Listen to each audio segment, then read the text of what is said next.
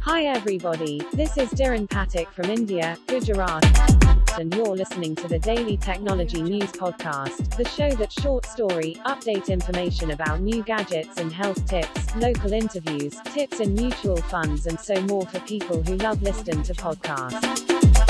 Only on my podcast.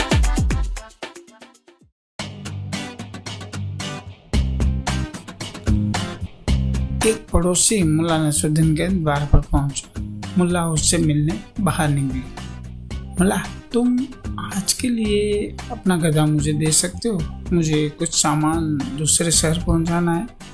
मुल्ला उसे अपना गधा नहीं देना चाहता था, पर साफ़ मन करके पड़ोसी को ठेस पहुँचती इसलिए उन्होंने झूठ कह दिए मुझे माफ़ करना, मैंने तो आज वही अपना गधा किसी और को दे दिया है।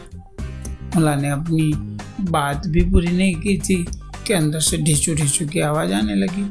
लेकिन मुला गधा तो अंदर से चला रहा है, पड़ोसी ने चौंकते हुए कहा, तुम किस पर यकीन करते हो? मुल्ला बिना घबराते हुए बोले, गधे पर या अपने मुल्ला पर।